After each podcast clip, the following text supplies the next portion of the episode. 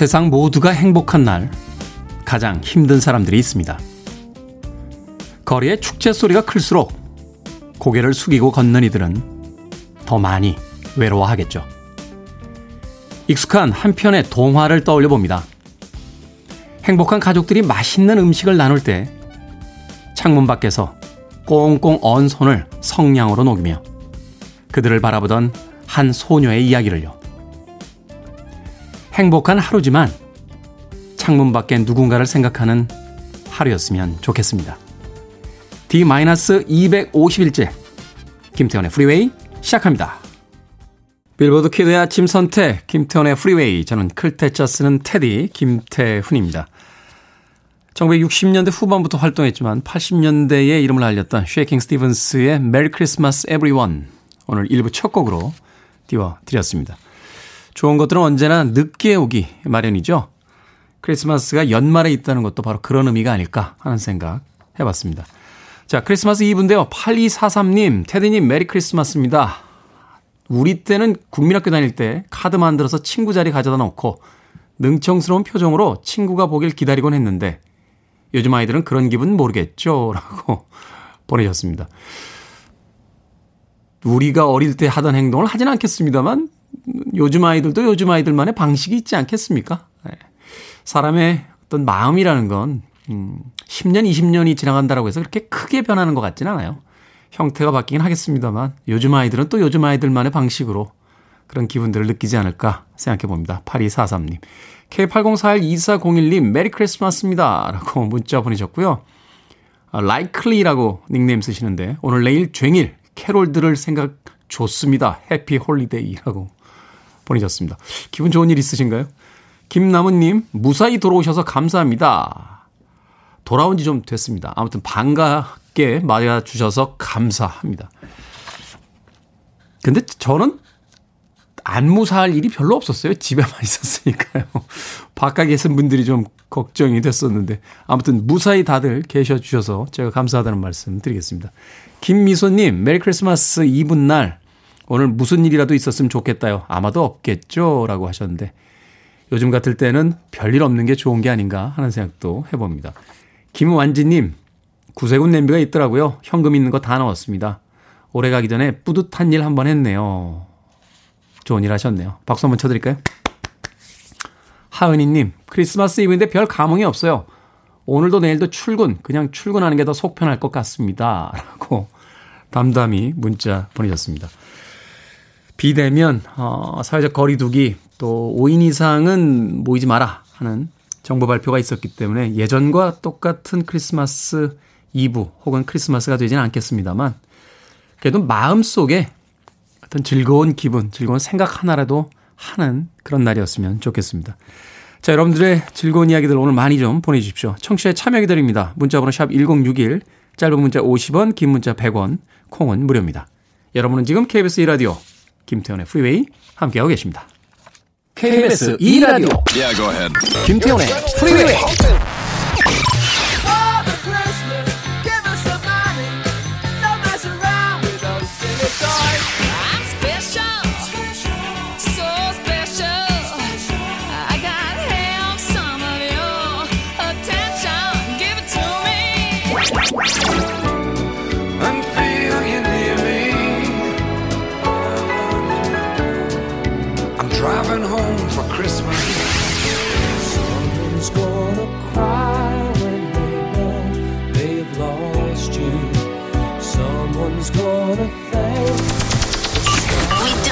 the music. 저는 얼마 전에 이 폴 맥카트니 아저씨한테 크리스마스 선물을 받았습니다. 폴 맥카트니 옹이죠, 이제는. 옹이라고 해도 될 것 같은데. 새 앨범을 내셨어요. 그 새 앨범이 너무나 훌륭한 음반이라서 며칠 동안 즐겁게 들었던 그런 기억이 있습니다. 폴 맥카트니의 Wonderful Christmastime 들으셨습니다. 아마도 이 캐롤송은 그렇게 들어보신 적이 많지 않지 않을까 하는 생각이 듭니다. 아, 크리스마스 이브나 크리스마스가 되면 아 캐롤 지겹습니다 하는 분들 굉장히 많은데요. 세상엔 우리가 알고 있는 것보다 더 많은 캐롤송들이 있습니다. 들어보지 못했던 캐롤송들 오늘 2시간에 걸쳐서 여기저기 저희가 아, 숨겨놓고 또 선곡해 놨으니까요. 한번 어, 평소에 듣지 못했던 캐롤송들 마음껏 즐겨보시길 바라겠습니다. 자, 이희숙님께서요. Merry Christmas 날 정말 별다른 일 없을 듯 하네요. 출근 준비해요. 라고 보내셨습니다. 그래도 회사에 가면 좀 기분이 다르지 않겠습니까? 어, 평상시에 좋은 아침이라고 인사하던 동료들이 메리 크리스마스라고 인사를 해주면 그래도 조금 다른 축하 인사에 기분도 좀 가벼워지고요. 좀 들뜨지 않을까. 그리고 오늘은 대부분의 회사들이 조금 일찍 퇴근시켜 주지 않나요? 이런 이야기도 괜히 하면 안 되나요? 10개의 회사 중에서 9개의 회사는 일찍 퇴근시켜 주는데 일찍 퇴근시켜 주지 않는 하나의 회사에 다니시는 분들에게는 상처가 될 수 있는 이야기이기 때문에 네. 취소하겠습니다. 네. 5950님, 크리스마스라니 사실 실감이 잘 나질 않습니다. 매년 그랬듯이 미혼 솔로는 크리스마스마다 외로움과의 싸움을 합니다. 누가 그러더군요. 5인 이상 집합금지는 우리나라의 결혼 비율이 하도 떨어져서 국가가 당신들 연인 없으면 이제 정말 외롭습니다라고 이야기하기 위한 일종의 음모론이다. 뭐 이런 우스갯소리도 씁쓸하게 여기저기서 나오던데. 5950님, 네. 올해 크리스마스가 지나고 나면 정말로 멋진 어, 인연이 있을 거라고 저는 어, 생각해 봅니다. 곱슬머리님, 테디, 회사에서 점심 먹고 커피 쏘기 사다리 타기 하는데요. 계속 커피 일주일째 내고 있습니다. 테디가 1번에서 6번 중에서 꼭 정해주세요. 라고 하셨습니다. 저의 행운의 숫자는 4번입니다. 4번. 네, 오늘도 12월 24. 너무 단순한가요? 옛날 학교 선생님들이 오늘 며칠이지? 주번? 24번인데요? 24일인데요? 어, 야, 4번! 이러고 외쳤던가 약간 비슷한가요? 하여튼 저는 남들 별로 안 좋아하는 4번 좋아합니다. 곱슬머리님. 4번에 오늘 한번 걸어보십시오. 네. 안 되면 또 어떡하죠? 네, 곱슬머리님에게 미리, 미리 coffee and donut 제가 선물 쏘아드리겠습니다. 생각해보니까 앞서서 좀 외로운 크리스마스라고 하셨던 5950님에게도 coffee and donut. 네, 내친 김에 별다른 일 없을 것 같다라고 하신 이희숙님에게도 coffee and donut. 네, 모바일 쿠폰 쏩니다. 이희숙님하고 곱슬머리님께서는 콩으로 들어오셨는데 샵 1061로 다시 한번 이름과 아이디 보내주셔야 됩니다. 모바일 쿠폰이기 때문에 짧은 문자 50원 긴 문자 100원입니다. 자 K80412401님께서요. 테디님은 매일 머리 감으시나요? 방금 씻고 나오신 듯. 매일 감죠? 매일 안 감나요? 머리를? 4시에 일어나서 머리 감고 샤워하고 그리고 샤워기 밑에서 음 오늘은 어떤 멘트로 나의 멋짐을 뿜뿜 해볼까 뭐, 많은 청취자들을 또 감동시켜 볼까 이런 이런 구상하면서 옵니다. 머리 매일 감는데요 이상한가요? 저는 지금 머리를 감을까 말까 고민 중입니다. 어떻게 할까요? 가, 감으셔야 되는 거 아닙니까? 크리스마스 이브인데, 예. 아니, 뭐, 크리스마스 이브하고 머리 감는 거하고 직접적인 관계는 없습니다만, 그래도 왠지 감아야 될 것 같아요. 네. K80412401님, 네. 아, 그리고 테디님은 폴라티가 몇 개인가요? 버건디 폴라티가 잘 어울립니다. 라고 하셨는데, 제가 폴라티가요, 한, 한, 일곱, 여덟 개는 있는 것 같아요. 예, 이게 되게 저는 목도리도 좀 귀찮아하고 이래가지고, 겨울에는 제 시그니처 의상입니다. 예, 이게 burgundy도 있고요. 녹색도 있고요. 검정색, 회색, 그리고 뭐 몇 개 꽤 있어요. 같은 색깔로 약간 재질이 이렇게 두꺼운 것도 좀 있고요. 오늘 크리스마스 이브라서 녹색과 이 버건디 색깔 중에서 굉장히 고민했는데 예, 버건디가 조금 더 영해 보이는 것 같아서 오늘 버건디를 선택을 했습니다. 궁금증에 대한 대답이 됐는지 모르겠네요. K80412401님께도, 네. 말을 이렇게 오늘 더듬죠? 예, coffee and donut 모바일 쿠폰 보내드리겠습니다. 자, 프리텐더스의 음악으로 갑니다. Brass in Pocket.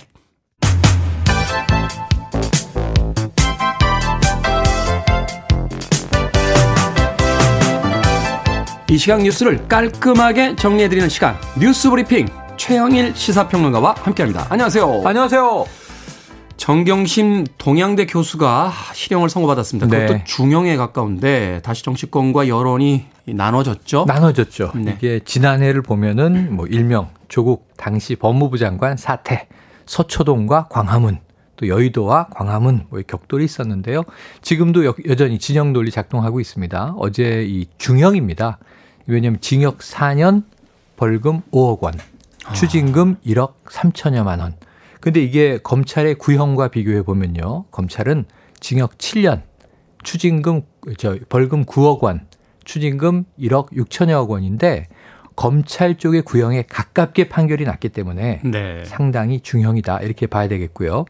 정경심 교수 측 변호인은 이거 받아들일 수 없다. 즉시 항소하겠다. 이렇게 해서 고등법원 2심으로 갈 상황은 명백해 보입니다. 또 판결이 나자 이 조국 전 법무부 장관도 SNS에 입장을 올렸어요. 충격적이다라는 이야기를 했고요. 결국은 이 부인이잖아요. 그렇죠. 이 판결 자체는 자신이 법무부 장관으로 지명될 때부터 이런 시련은 운명이 됐던 것 아닌가 싶다. 즉시 항소해서 다시 진실을 놔두겠다. 이런 얘기를 남겼고요. 자, 내용을 들여다보면 크게 세 덩어리입니다. 15개 뭐 이상의 혐의예요. 혐의가 굉장히 많고 세분화하면 20개도 넘어요. 그런데 큰 영역으로는 입시 비리 하나, 사모펀드 하나, 그리고 증거 인멸 하나 이렇게 돼 있는데 입시 비리가 거의 모든 공소 사실이 유죄가 됐습니다. 됐죠. 그러니까 이게 제일 그 대중의 뇌리에 각인된 건데 이 일명 동양대 표창장 위조다. 그리고 단국대, 공주대, KIST 등등 뭐 서울 공익 서울대 공익인권법센터 등 모든 인턴이 허위다. 일명 7대 스펙이다. 허위로 지금 이제 재판부는 판단을 한 겁니다. 그래서 입시 비리는 유죄. 이게 컸고요. 근데 이제 오늘 또 이 조간 신문의 보도들을 보면 그럼 이 딸의 운명은 어떻게 되는가? 지금 올해 의사 국가고시 시험을 쳤어요. 이게 입시 부정으로 판명이 나면 나면 고려대는 입학 취소하겠다. 그렇죠. 그러면은 대학 입학 취소면 의학 전문 대학원은 자격이 없으니까 부산대 의전원도 입학 취소가 될 것이고 그러면 자격이 없으니까 혹여 올해 의사 국가고시에 패스한다 하더라도 의사 자격 자체가 또 무효가 될 것이고 줄줄이 이제 이런 상황이 될 가능성도 있습니다. 부산대 의전원은요 이제 1심 판결이니까 최종 판결까지 지켜보겠다 이런 입장이고요. 어쨌든 뭐 일파만파인데 이 관련해서 사모펀드는 일부는 유죄, 일부는 무죄. 제일 큰 게 횡령죄였는데 네. 오천 조카 조범동과 공모해서 횡령했다. 이건 무죄예요. 다만 미공개 정보를 이용했다는 자본시장법 위반 혐의가 유죄. 그리고 이제 이 거래를 차명으로 했어요. 네. 이건 이 금융실명제 위반이라 유죄. 증거인멸은 본인의 이 잘못과 관련해서 증거 인멸, 인멸 행위는 처벌하지 않습니다. 다만 이 공모자가 있어요. 이 그래서 증거 은닉을 교사했느냐. 근데 함께 날랐다는 거예요. 자산 관리나고 이런 부분들은 무죄가 돼서 이 희비는 엇갈렸지만 이게 종합적인 판결은 중형으로 갔고요. 또 하나는 법정 구속이 됐습니다. 이 풀어줄 경우에는 증거 인멸을 시도할 우려가 있으므로 그래서 담담하게 판결을 듣던 정 교수가 법정 구속에서는 상당히 동요했던 것으로 보도되고 있습니다.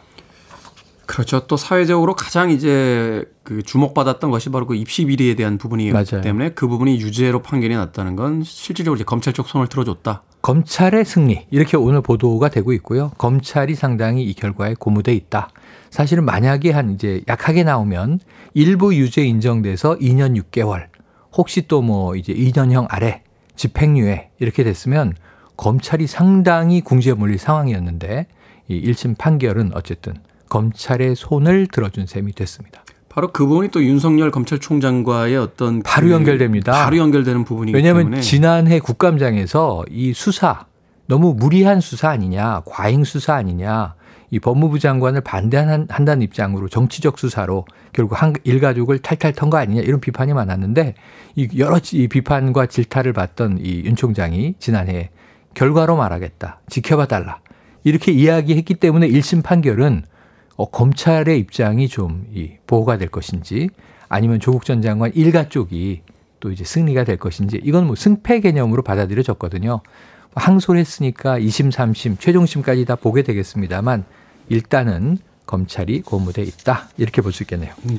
두 번째 뉴스로 가겠습니다. 인사청문회가 있었는데 네. 중로는 결정적 한 방은 없었다. 뭐, 뭐 이런 네네. 평들이 있더라고요. 그런데 이제 시끌시끌은 했습니다. 네. 이게 변창흠 국토부 장관 후보자. 이 원래 이 인물만은 낙마시킨다. 야당이 집중 포화가 여기 이어졌고요. 이전에 언론 검증에서 여러 가지가 나왔어요. 이제 보면은 뭐 어, 세금을 체납했어요. 자동차세 등 자동차가 여러 차례 압류가 됐어요. 공직자가 이렇게 이제 세금 제때 안 내도 되는 거냐? 아니 근데 저잘 음. 이해를 못해서 그러는데 왜 안 냅니까? 어, 뭐이 저 깜빡깜빡해서 타이밍을 놓쳐서 미뤄서 냈다. 뭐 이런 분들도 있는데 아니 깜빡 깜빡 깜빡 하다니요. 그 거기서 그 날짜 정확하게 근데 사실 일반 시민들은요. 네. 저도 한 번 경험이 있는데 자동차가 압류되면 상당한 스트레스를 받으면서 놀랍니다. 어, 과태료가 이렇게 밀려 있었단 말인가? 막 그러면서 아니 요새 몇십만 원 밀려도 가상, 가상 계좌로 계좌 이체도 돼요. 휴대폰 가지고. 맞아요, 맞아요, 맞아요. 그리고 뭐 분할 납부도 되고 굉장히 이제 편리해졌습니다. 네. 근데 이게 뭐 몇 년 동안 안 내고 있다가 문제가 돼서 차가 압류됐다. 이 그러면은요 앞번호판 뛰어가거든요. 영치된다 그러죠. 네, 와서 뛰어가죠. 그럼 이게 정말 인생의 모욕적인 장면인데 이게 또 한 차례도 아니고 여러 차례 압류됐다. 뭐 이상하죠. 그리고 또 이제 이저이 서울시 주택도시공사 사장 재직 시절에 법인카드를 과다하게 썼다. 이것도 사적 유형 아니냐 하는 의혹이고요. 또 지인을 주로 채용했다. 일감을 몰아줬다. 뭐 이런 여러 가지 의혹인데 제일 큰 건 막말이에요. 그러니까 이제 이미 그 도시주택공사 사장으로 재직하면서 여러 가지 이제 의견을 냈는데 하나는 저희 구의역 스크린도어 사건으로 네. 사망한 김군에 대한 발언은 정말 부적절을 한 것으로 보여집니다. 뭐냐면은 이 개인이 잘못한 거 아니냐. 본인이 좀 주의를 기울였으면 이런 일은 없지 않았겠느냐. 이건 안타까운 상황이 벌어졌고요. 어제 이 부분에 대한 질타가 많았고 오전에만 아홉 번의 사과를 했습니다. 자, 이 사과가 진정성 있는 사과였을지 아닐지 이건 뭐 지켜봐야 될 상황이고 또 있어요. 이 그러니까 쉐어하우스에 대해서 이 의견을 내다가 어 이 못 사는 사람들이 미쳤다고 밥을 사 먹느냐 해 먹지 하는 이제 발언이 문제였는데 어제 이거 해명하다가 자 여성은 화장 때문에 아침에 남, 남 모르는 사람들하고 같이 아침 식사하는 것을 꺼린다 이런 이야기를 해서 이것도 편견 발언 아니냐 지적을 받았습니다. 앞뒤가 안 가는군요. 여당과 야당이 좀 심하게 부딪히고 있는 게 이게 여당 네. 입장에서는 변창흠 후보가 이제 낙마할 경우에는 그 대통령 레임덕으로 이어진다고 지금 보는 거죠. 적격. 민주당은 적격. 그리고 이제 야당은 부적격. 격돌을 하고 있는데 야당은 이제 대통령이 지명을 철회해야 한다. 문제가 많다. 그리고 또 여당 측은 이제 사과를 했으니 막말은 안 하지 않겠는가? 정책 역량을 봐달라. 이런 입장인데 어떻게 될지는 오늘 좀 지켜봐야겠습니다. 네. 오늘부터 전국 식당에서 5인 이상 예약과 입장 금지됩니다. 짧게 네. 이 뉴스에 대해서 좀 간단해요. 어제 수도권은 어제 시작됐고요. 오늘부터 전국으로 확대되는 건데 다섯 명 이상 모임 안 되는 거예요. 가족도 안 되는 거예요, 사실은. 저희 어제 방송 끝나고 식사로 가다가 네. 저희 팀이 딱 하나, 둘, 셋, 넷, 다섯 명이 다섯 명. 못 갔어요. 네. 그래서 각자 갔습니다. 아, 그래서 어제만 해도 수도권에서 이 편법이 많이 나왔는데 다섯 명이 가다가 아유 한 테이블에 세 명 앉고 옆에 테이블에 두 명 앉고 따로 따로 아닙니까? 아닙니다. 이것도 안 된다는 겁니다. 앞으로 1월 3일까지니까 한시적으로 연말 연시만 좀 불편하겠지만 4명까지는 모일 수 있는데 5명은 자제해 주시는 게 제일 좋겠습니다. 말 그대로 이제 많이 같이 다니지 마라. 이런 얘기가 그렇습니다. 되겠죠. 자, 오늘의 시사 엉뚱 퀴즈 어떤 문제입니까? 네, 5인 이상 사적 모임이 금지되면서 연말연시 모임이 취소되는 분위기라는 소식 나오고 있습니다. 여기서 오늘의 시사 엉뚱 퀴즈. 예약을 했지만 취소 연락 없이 예약 장소에 나타나지 않는 손님을 일컫는 말입니다. 이게 사회적 문제로까지 부각되기도 했어요. 이 행위 과연 뭐라고 할까요? 1번 디너쇼, 2번 노쇼, 3번 퀴즈쇼, 4번 어서 옵쇼. 자, 정답 아시는 분들 지금 보내주시면 되겠습니다. 재미있는 오답 포함해서 총 10분에게 불고기 버거 세트 보내드리겠습니다. 예약을 했지만 취소 연락 없이 예약 장소에 나타나지 않는 손님은 일컫는 말입니다. 사회적 문제로 부각되기도 했던 이 행위 과연 뭐라고 할까요? 1번 디너쇼, 2번 노쇼, 3번 퀴즈쇼, 4번 어서옵쇼 되겠습니다. 문자번호 샵 1061, 짧은 문자 50원, 긴 문자 100원, 콩은 무료입니다. 뉴스 브리핑 최영일 시사평론가와 함께했습니다. 고맙습니다. 고맙습니다. Merry Christmas. 내일 봬요.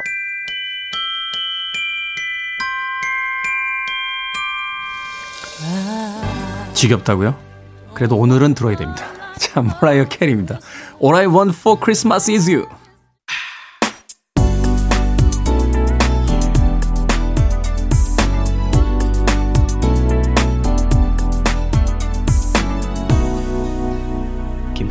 Freeway.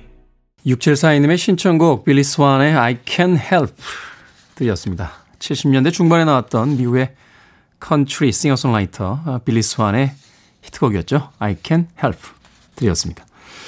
자, 예약을 했지만 취소 연락 없이 예약 장소에 나타나지 않는 손님을 뭐라고 할까요? 오늘의 시사 엉뚱 퀴즈. 정답은 2번 노쇼였습니다. 노쇼.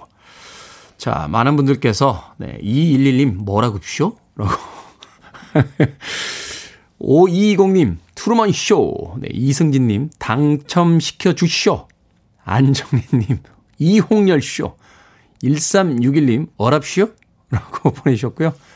8794님 거리두기 잘 지켜서요. 건강하쇼 라고 시적절한 네, 오답을 보내주셨습니다. 8604님은 행쇼 라고 보내주셨고요. 노인식님, 야, 저희 시사홍뚱 퀴즈에 보기로 출연하셔서 진성 로얄 팬이시죠? 노인식 쇼 이런 거 해주시지 너무 억진가요? 몰라요. 메리 크리스마스라고 보내주셨습니다. 고맙습니다. 항상 잘 청취해 주시고 어, 재밌는 사연 많이 보내주셔서 진심으로 감사드립니다. 자, 정답 포함 재미있는 오답자까지 총 10분 저희가 불고기 버거 세트 드립니다. 방송이 끝난 뒤에 김태훈의 Freeway 홈페이지에 들어오셔서요. 당첨자들 확인을 하시고요. 어, 저희 방송 시간에 다시 한번 샵 1061로 어, 이름과 아이디 아, 콩으로 당첨되신 분들은 이름과 아이디 보내주시면 저희가 모바일 쿠폰 보내드리도록 하겠습니다. 짧은 문자는 50원, 긴 문자는 100원입니다. 자, 이도양님께서요. 테디님, 축 성탄. 결혼기념일 19년을 맞이해서 턴테이블을 구입했습니다. 주말에 배송 예정입니다. 기분이 너무 좋습니다. LP는 한 달에 한 장씩만 엄선해서 살 예정인데 재즈 LP만 벌써 2년치쯤 골랐어요. 근데 왜 대부분 품절일까요? 내년 결혼 기념일에는 365 프리웨이 1주년 기념 음반을 샀으면 좋겠습니다. 오늘 휴가라 1, 2부 다 들을 수 있어서 너무 좋습니다. 라고 사연 보내주셨습니다. 고맙습니다. 오늘 결혼 기념일이시라고요. 성탄절에 또 결혼하셨다. 특별한 의미가 있겠네요. 그죠? 재즈 LP가 왜 이렇게 대부분 품절이냐면요. 몇 장 안 찍습니다. 아, 제가 예전에 음반회사에 있을 때 재즈 담당이었는데요. 많이 찍을 때 한 700장 찍었어요. 그 당시에도. 그 당시에 음반 꽤 많이 사던 시절인데도 500장 밑으로 가면은 그 대부분 수입합니다. 예, 왜냐하면 국내에서 판을 찍어서는 어, 수익이 안 맞아요. 어, 저는 그때 의욕적으로 막 700장씩 막, 막 존 콜트레인 막, 막 자니 하트만 막 이런 반 찍어서 막 내보냈는데 연말에 그래서 보너스 못 받았어요. 김 과장이 낸 판은 안 팔리대. 라고 해가지고. 재즈판 많이 사주십시오. 많이 사주시면 LP 많이 찍을 수 있습니다. 이도향님. 자, 결혼 기념일이라고 하셨으니까 케이크 선물 보내드립니다. 아, 크리스마스에 아주 평화로운 풍경이 담겨 있는 예쁜 아, 케이크 이도향님께 보내드리겠습니다. 아, 그리고 화팅님. 두 아들이 깨우지도 않았는데 일찍 일어나서 책을 읽고 있네요. 아, 진짜 너무 귀여워요. 산타 할아버지가 안 오시면 큰일 날 것 같아요. 다 계획이 있군요. 예, 두 아들들이. 오늘이 크리스마스 이브니까, 예, 다 계획이 있습니다. 네, 화팅님. 네, 화팅님에게 펭수 모양의 케이크 보내드리겠습니다. 두 아이들과 함께 행복한 성탄절 되시길 바라겠습니다. 자, 오늘도 시사 엉뚱 퀴즈에 많은 분들이 참여를 해주셨는데, 자, 이 시사 엉뚱 퀴즈가 있는 최영일 평론가의 뉴스 브리핑. 아, 내일은 노쇼입니다. 아, 내일은 크리스마스 특집이라 아, 특별히 뉴스 브리핑을 생략하고 또 다른 코너로 꾸며드리니까 기대해 주시길 부탁드리겠습니다. 자, 2752님의 신청곡으로 갑니다. 글렌 프라이. The one you love.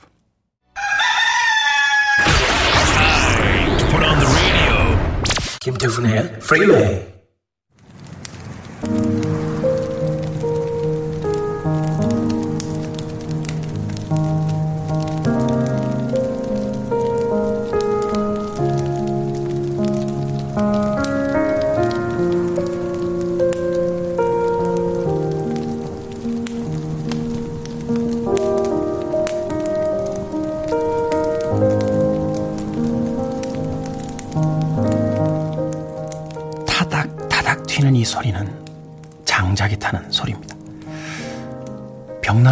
장작이 타고 있고요.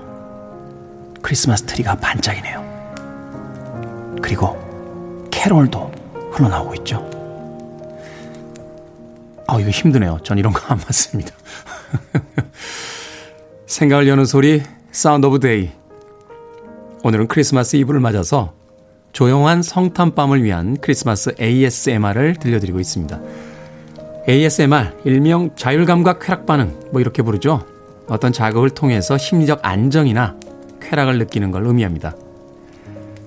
크리스마스 트리 아래서 둘러앉은 가족들의 모습. 생각만 해도 따뜻해지는데요. 하지만 현실은 크리스마스 이브면 자녀들은 저마다의 약속으로 외출하고 부모님만 덩그러니 남아 집을 지키곤 했습니다. 물론 계획한 건 아니지만 올해는 사회적 거리두기로 모처럼 가족과 함께하는 크리스마스 이브를 보내게 됐는데요. 매년 오늘 밤 있던 성탄 예배나 미사도 올해는 비대면으로 치러질 예정입니다.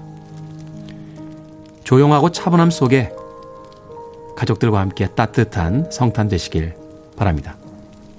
여러분, 메리 크리스마스.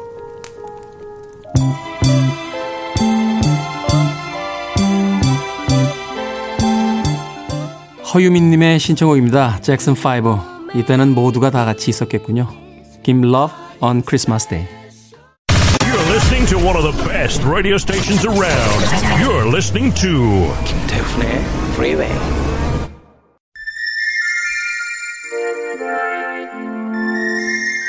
정경화 씨께서요.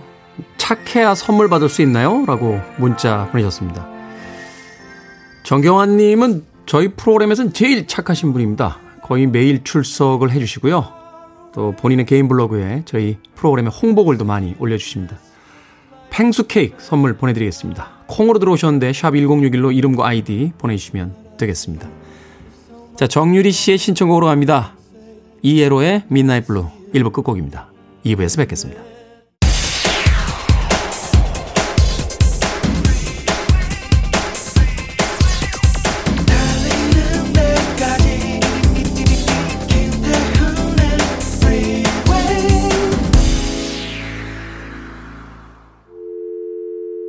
Your arms around me. I need to feel your touch.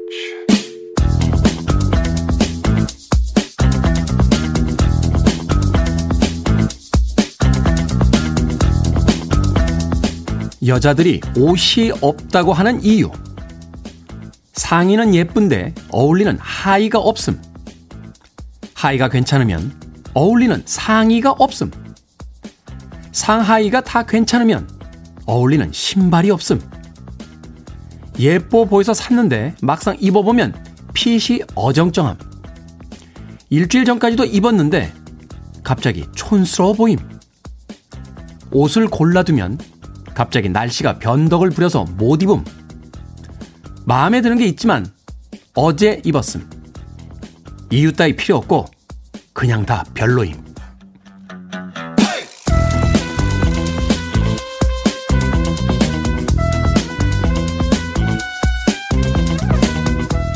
뭐든 읽어주는 남자. 오늘 읽어드린 글은요. 인터넷 커뮤니티에 올라온 여자들이 옷이 없다고 하는 이유였습니다. 남자들이 여자들을 잘 이해 못하는 것 중에 하나가 바로 이거라고 하는데요. 장롱 가득 쌓인 옷을 두고도 어, 입을 옷이 없어. 이렇게 이야기하면 참 기가 막힐 노릇이죠. 우리 팀의 두 작가도 옷을 참 좋아하는데요. 옷이 없어서 밖에 나갈 수가 없다는 이야기를 정말로 자주 합니다. 하지만 크리스마스엔 연인이나 아내, 어머니를 위해 옷 선물을 준비해도 뭐 그게 크게 실패하진 않을 것 같아요. 선물로는 두툼한 니트나 따뜻한 목폴라티도 좋고요. 여유가 된다면 한창 할인 행사 중이니까 큰맘 먹고 외투나 점퍼류를 선물해도 좋을 것 같습니다. 하지만 옷을 선물할 땐 상대가 마음에 안 들면 교환할 수 있도록 교환권과 영수증을 꼭 함께 해주는 센스가 있어야 됩니다. 자, 참고로 미국의 색채 연구소 팬톤이 정한 2021년의 컬러는 Ultimate Gray와 Illuminating이라고 하는데요. 이게 무슨 색이야? 아, 회, 회색하고 노란색이요? 어려워, 어려워. 김태훈의 Freeway 2부 시작했습니다. 80년대에 참 대단했던 팀이죠. 어, 미국 그룹이었는데요. DeBarge의 You Wear It Well 들으셨습니다. 아, 패밀리 그룹이에요. 마티 드바지, 엘 드바지, 랜디 드바지 이렇게 형제들로 구성이 되어 있던 팀이었습니다. 드바지의 You Wear It Well. 자, 앞서 일상의 재발견, 우리 하루를 꼼꼼하게 들여다보는 시간, 뭐든 읽어주는 남자. 여자들이 옷이 없다고 하는 이유에 대해서. 제 얘기는 아니에요. 예, 오해하지 마십시오. 저는 그렇게 생각하지 않습니다. 근데 인터넷 커뮤니티에 이런 이야기들이 막 떠돌아다녀서 저희가 아, 그냥 정보 차원, 재미 차원에서 이렇게 소개를 해드린 거예요. 곽정윤님, 여자들이 옷이 없다 할 때는 오래 산 옷이 없는 거고요. 남자들이 옷이 없다 할 때는 빨아놓은 옷이 없는 거래요. 야, 확 오네. 이야기. 정말 확 오는데요. 곽정윤님, 아, 그렇군요. 송정민님, 외투 점퍼류 사면 그 점퍼에 어울리는 신발 사야 하고, 신발 사면 신발에 어울리는 가방 사야 하고, 여자의 쇼핑은 무서운 겁니다. 라고 보내주셨습니다. 이걸 칭하는 용어가 있어요. 그, 디드로 이펙트, 디드로 효과라고 하는데, 옛날에 디드로라는 사람이요. 누가 이렇게 아주 고급스러운 그 홈 가운을 선물을 해줬다는 거예요. 그래서 이렇게 탁 입었더니, 아, 괜찮더래요.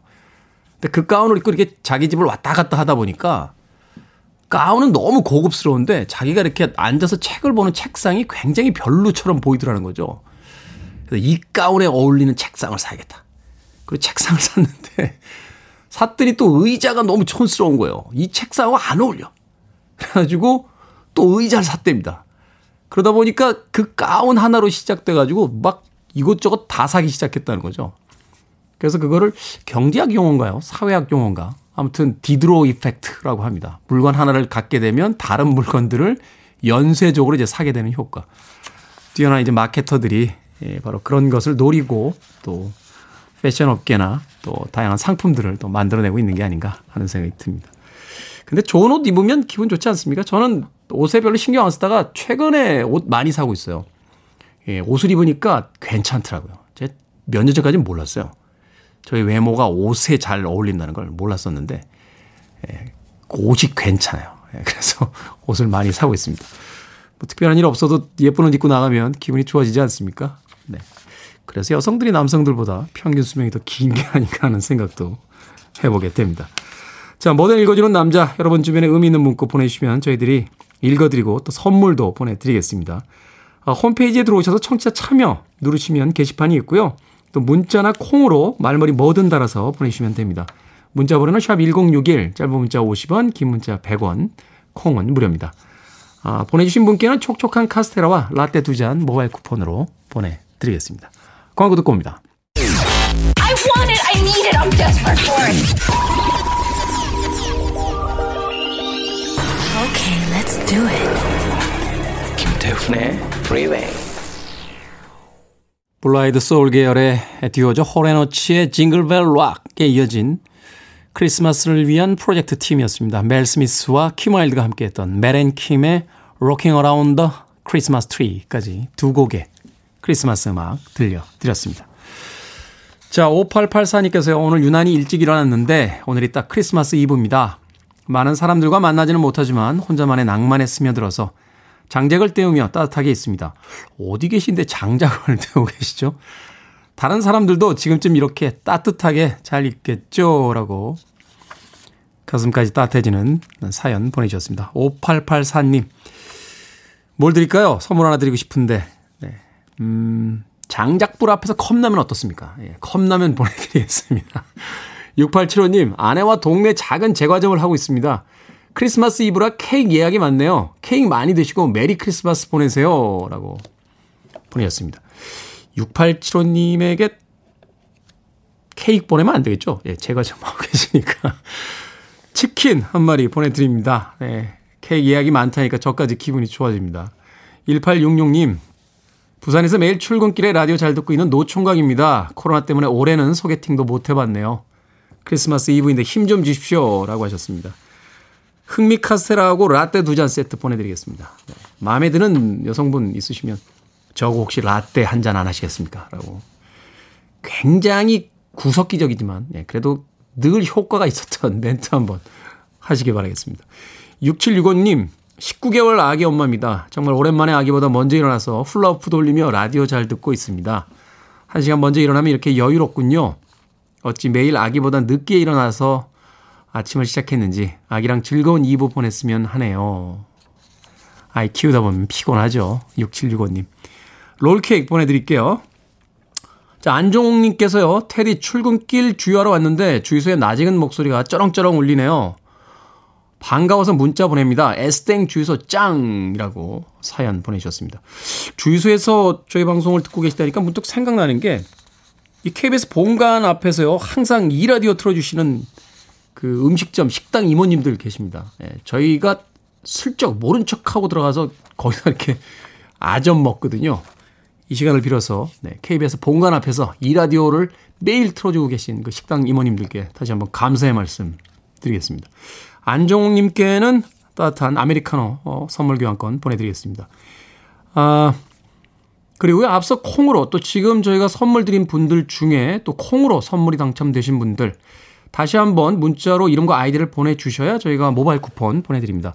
정경환님, 이도향님, 곱슬머리님, K80412401님, 어, 아직 그 문자로 이름과 아이디를 보내주시 못, 안 하셔서 어, 저희 작가들이 모바일 쿠폰을 못 보내드리고 있대요. 어, 샵 1061로 이름과 아이디 보내주시면 됩니다. 짧은 문자는 50원, 긴 문자는 100원입니다. 자, 김윤숙님의 신청곡으로 갑니다. 크리스리, Driving Home for Christmas.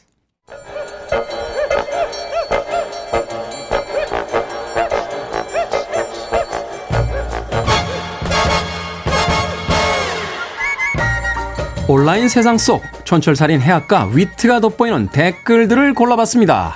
댓글로 본 세상.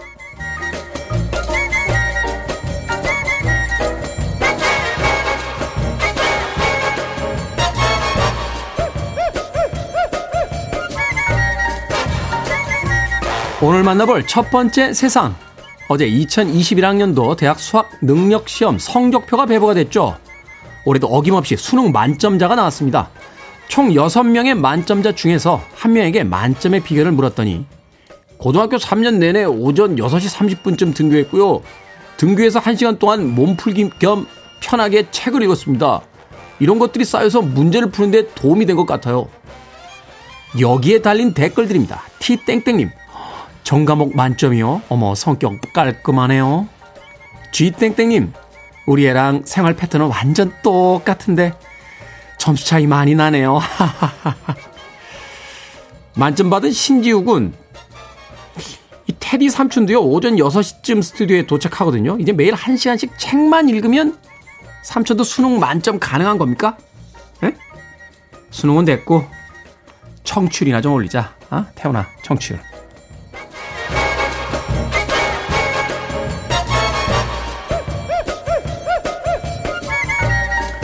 두 번째 댓글로 본 세상.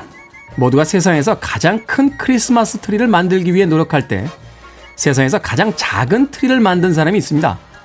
네덜란드의 한 공과대학에 재학 중인 마우라 빌럼스 씨가요, 그 주인공인데, 그녀가 만든 크리스마스 트리의 높이는 무려 4나노미터. 머리카락 한 올을 2만 개로 쪼갠 것과 비슷한 크기랍니다. 저 지금 그 트리 보고 있는데요. 이게 제가 노안이라서 그런 건 아니죠. 예. 잘 안 보여요. 여기에 달린 댓글들입니다. 양정모님, 안녕하세요. 지나가던 문과는 그냥 마저 가던 길 가겠습니다. 수평선님, 메리 크리스머스? 어, 재밌는데요, 이거? 여기에 달린 여차님의 댓글입니다. 하하하, 부장님 너무 재밌어요. 거 봐요, 재밌다고 하잖아요. 이게 재밌다는 뜻이 아닌가요? 한국말 어려워요. 난 재밌는데. 안 재밌나?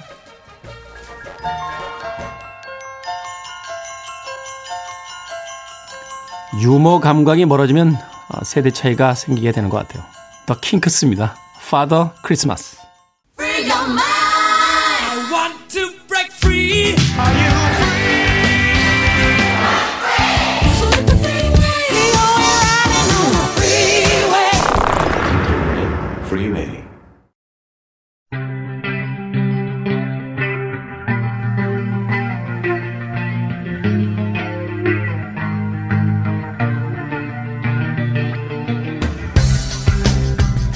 어라?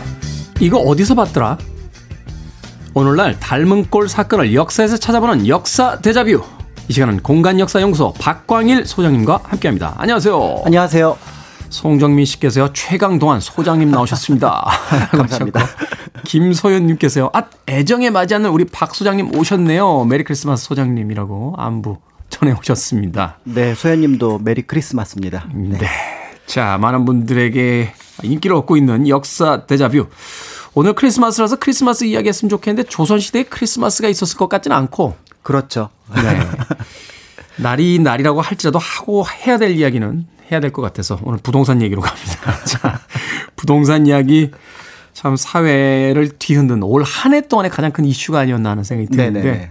조선 시대에도 이게 사회 문제였다고요?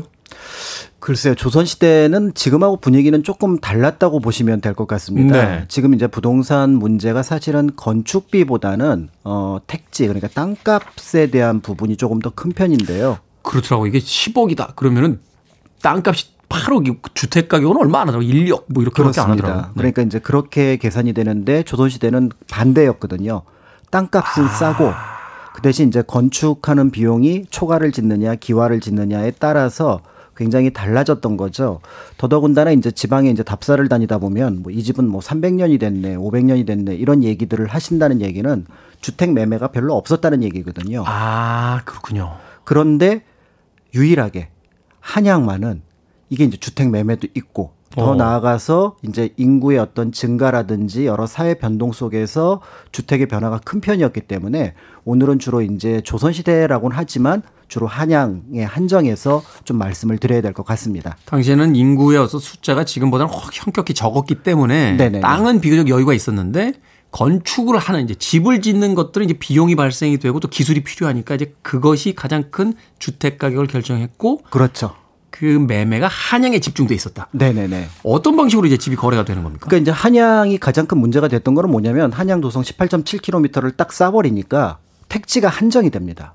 네. 그러니까 이제 조선을 건국하는 시기부터 이 설계자들이 볼 때 분명히 여기는 땅이 제한적이기 때문에 분배가 뚜렷해야 된다라고 봤던 겁니다. 그래서 조선을 건국하자마자 예를 들어 이제 토지를 이제 분배를 하게 되는데요.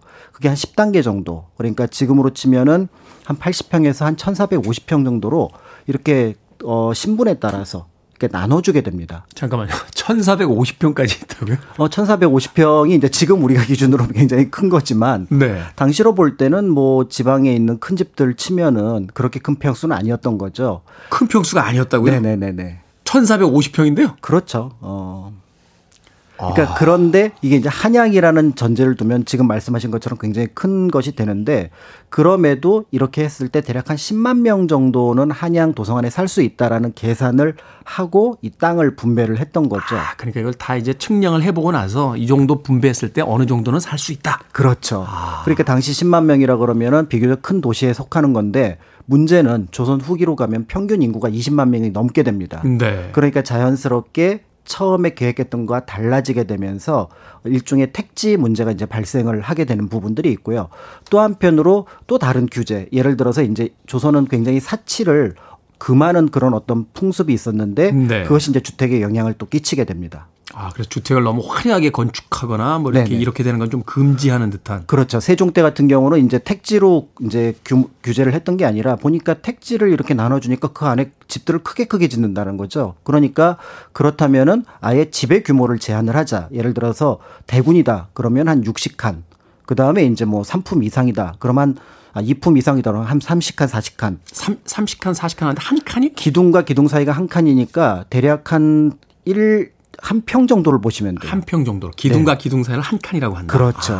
그러니까 이제 평민 같은 경우는 그 건축으로는 한 10칸 정도. 그러니까 음. 보통 우리가 지금 초가 삼간이라고 하는 걸 재보면은 어 주택 규모로 따지면 한 15평에 30평 정도가 되거든요. 네. 그러니까 요 정도로 이제 제한을 하는 게 세종 때 만들어지는데 이게 조선의 양반들이 볼 때나 돈이 있는 사람들로 볼 때는 너무 제한이 크다라는 거죠. 그래서 아, 결국 크게 하고 싶은데. 그렇죠. 그러면서 이제 임진왜란 이후에 여러 가지 어떤 상황들의 법제나 이런 것들이 좀 그 문란해지는 가운데 이런 어떤 주택 규제 어떤 상황들이 무너지게 되면서 조선 후기에 이제 한양에서도 주택 문제가 발생을 하게 됩니다. 국가가 뭐좀 금지시키고 했던 건 있습니까? 제가 중국에 상해인가 여행 갔을 때 예원이라는 곳에 가보니까. 그렇죠. 그 벽을 이렇게 용처럼 꾸며놨잖아요. 네네네. 근데 원래 그게 임금, 그 황제 이외에는 용을 쓸 수가 없어서 네.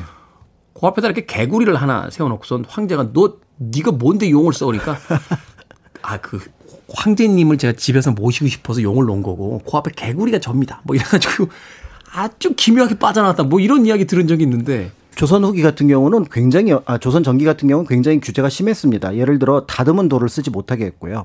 다듬은 돌을 쓰지 못하게. 예, 그러니까 돌을 다듬어 쓰기 시작하면은 굉장히 그게 노역이 많이 들어가거든요. 예를 들어 아. 왕릉 건축에서도 가장 큰 문제점이 돌을 다루, 다루는데 비용과 인력이 많이 들어갔습니다. 당시만 해도 이제 뭐 나를 수 있는 기구나 이런 게 그렇죠. 충분치가 않으니까. 그러니까 그게 이제 일종의 집의 어떤 그 격차를 나타낼 수 있다라고 생각을 했고 무엇보다도 단청을 칠하는 거를 금지를 했습니다. 그러니까 사당만 단청을 칠할 수 있고 아. 일반 주택에서는 아마 여러분들이 답사를 다니면 한옥에는 단청이 없다. 네. 그래서 이제 아, 우리가 그러네요. 우리가 보면 소박한 느낌, 궁궐하고 절과 좀 다른 어떤 주택의 느낌을 갖게 되는데요. 이제 그런 어떤 제한들을 두면서 결국은 이제 다른 방식으로 뭔가 그 제한을 풀어나가려고 했고 결국은 눈에 보이지 않는 어떤 규모 그다음에 이제 집을 좀 여러 채를 갖는다든지 이런 방식으로 하면서 조선 후기에 주택 문제가 발생을 하게 되는 거죠. 어느 시대에나 이제 사치라든지 또 필요 이상의 어떤 장식 이런 것들이 또 사회 문제가 되고 그것이 또 규제하는 또 어떤 정부의 규제책이 나오고 이렇게 이제 핑퐁이라고 하나 이렇게 그렇죠. 서로 주고 받으면서 이제 가게 되는 거군요. 그렇죠. 그러니까 규모를 제한을 하니까 나중에 이제 관리들이 나와서 이 집 규모가 왜 이렇게 큽니까? 그러면은 아 창고는 빼고 뭐 이런 방식이 되는 거예요. 요새는 거꾸로 아닙니까? 아니 왜 이렇게 좁습니까? 아, 그 공용 복도 빼고 엘리베이터 빼고 주차장 빼고 해서.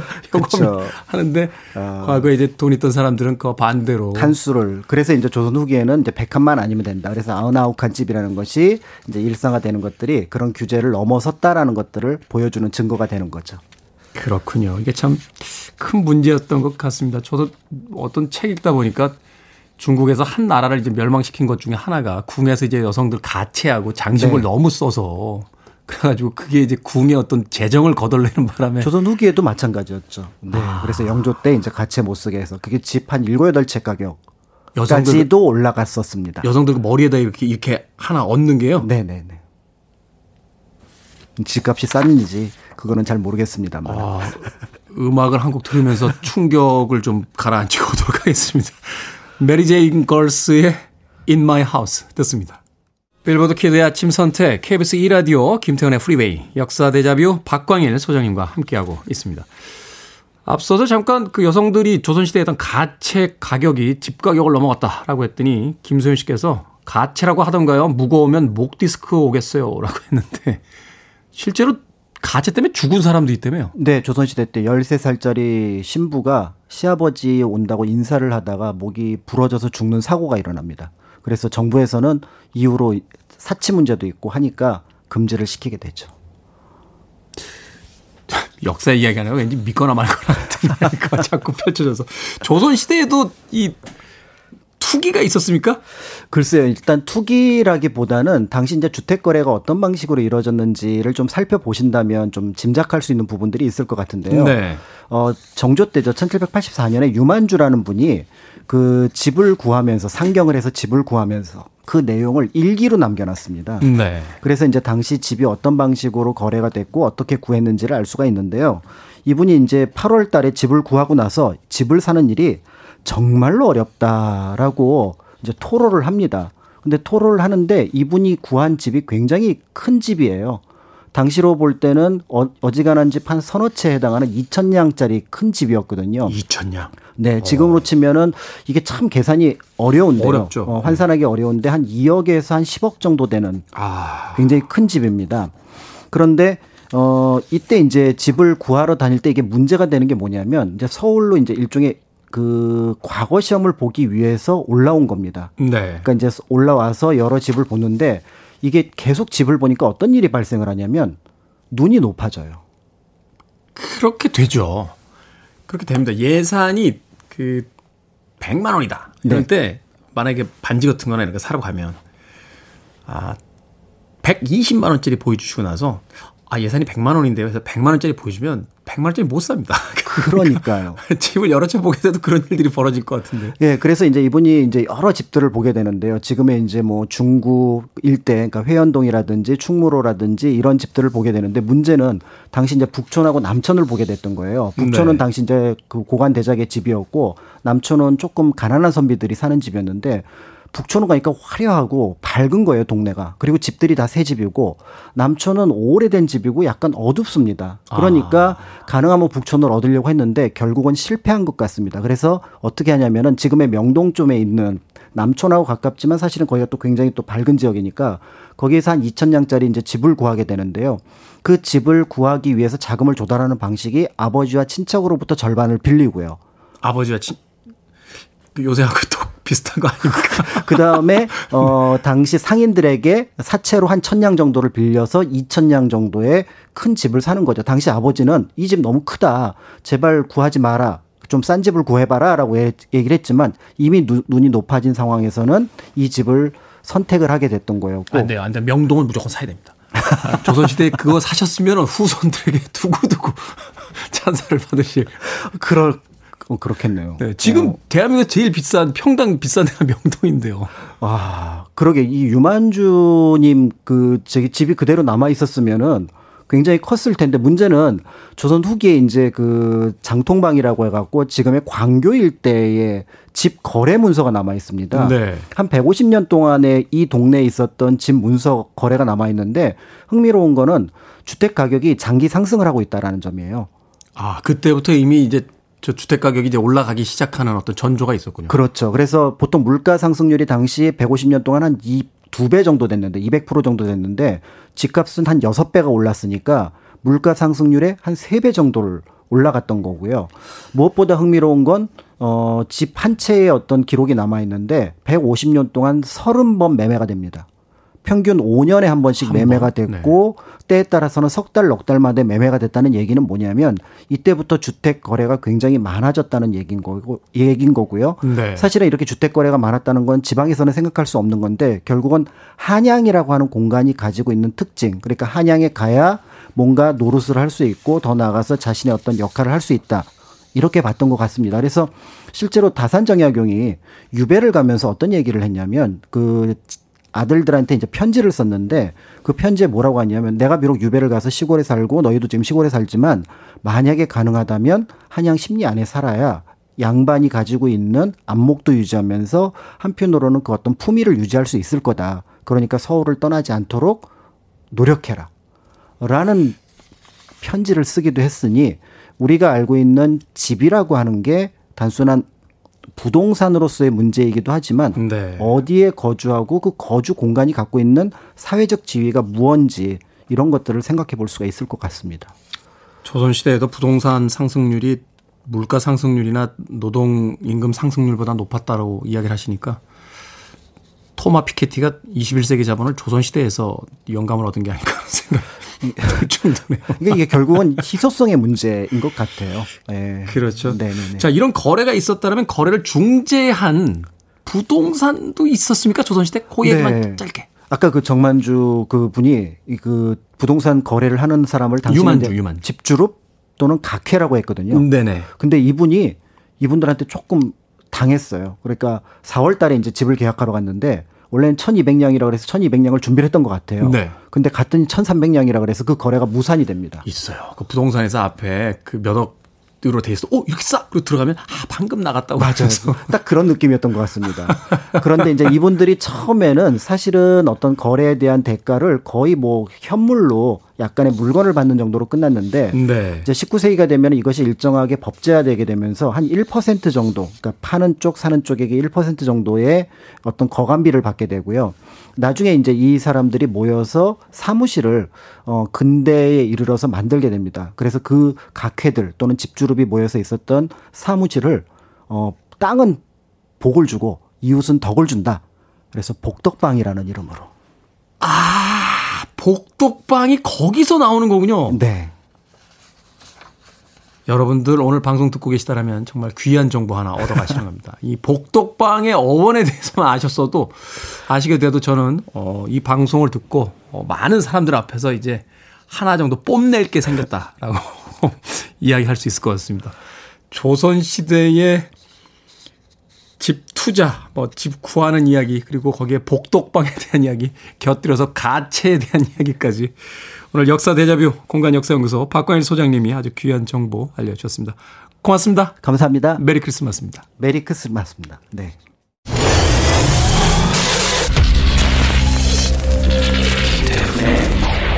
Freeway.